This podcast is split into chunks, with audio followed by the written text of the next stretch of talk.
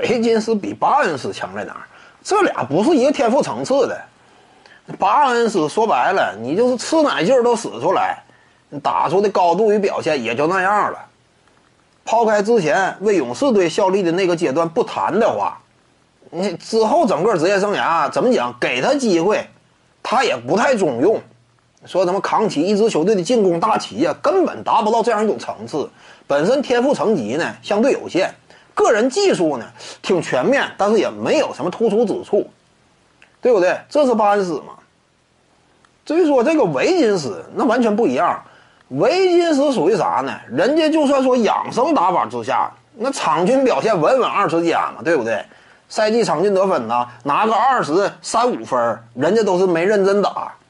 人人家没认真打情况之下打出的表现呢，比你吃奶劲使出来打出的极限成绩还要更高。那你这不很明显吗？这就是天生的学霸，对不对？就这种感觉嘛。人家不认真玩都能够赚的一堆大合同。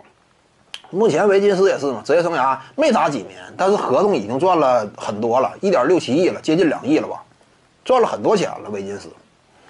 所以说，今后啊，一旦说赛场之上啊，他开始卖力了，那这个前途呢，想象空间非常高，一点不夸张嘛。之前我就谈，你真就说纯天赋的角度，维金斯不次于字母哥。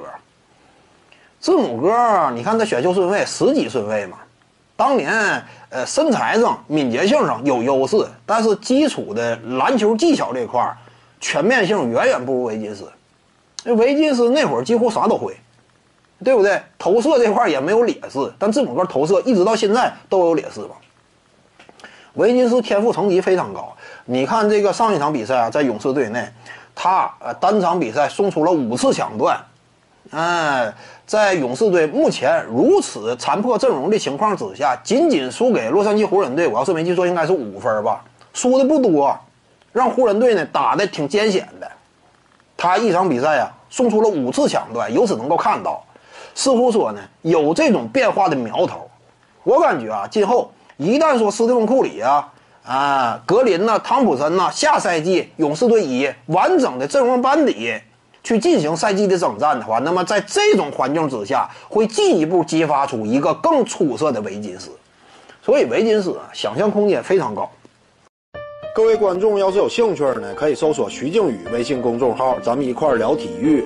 中南体育独到见解就是语说体育，欢迎各位光临指导。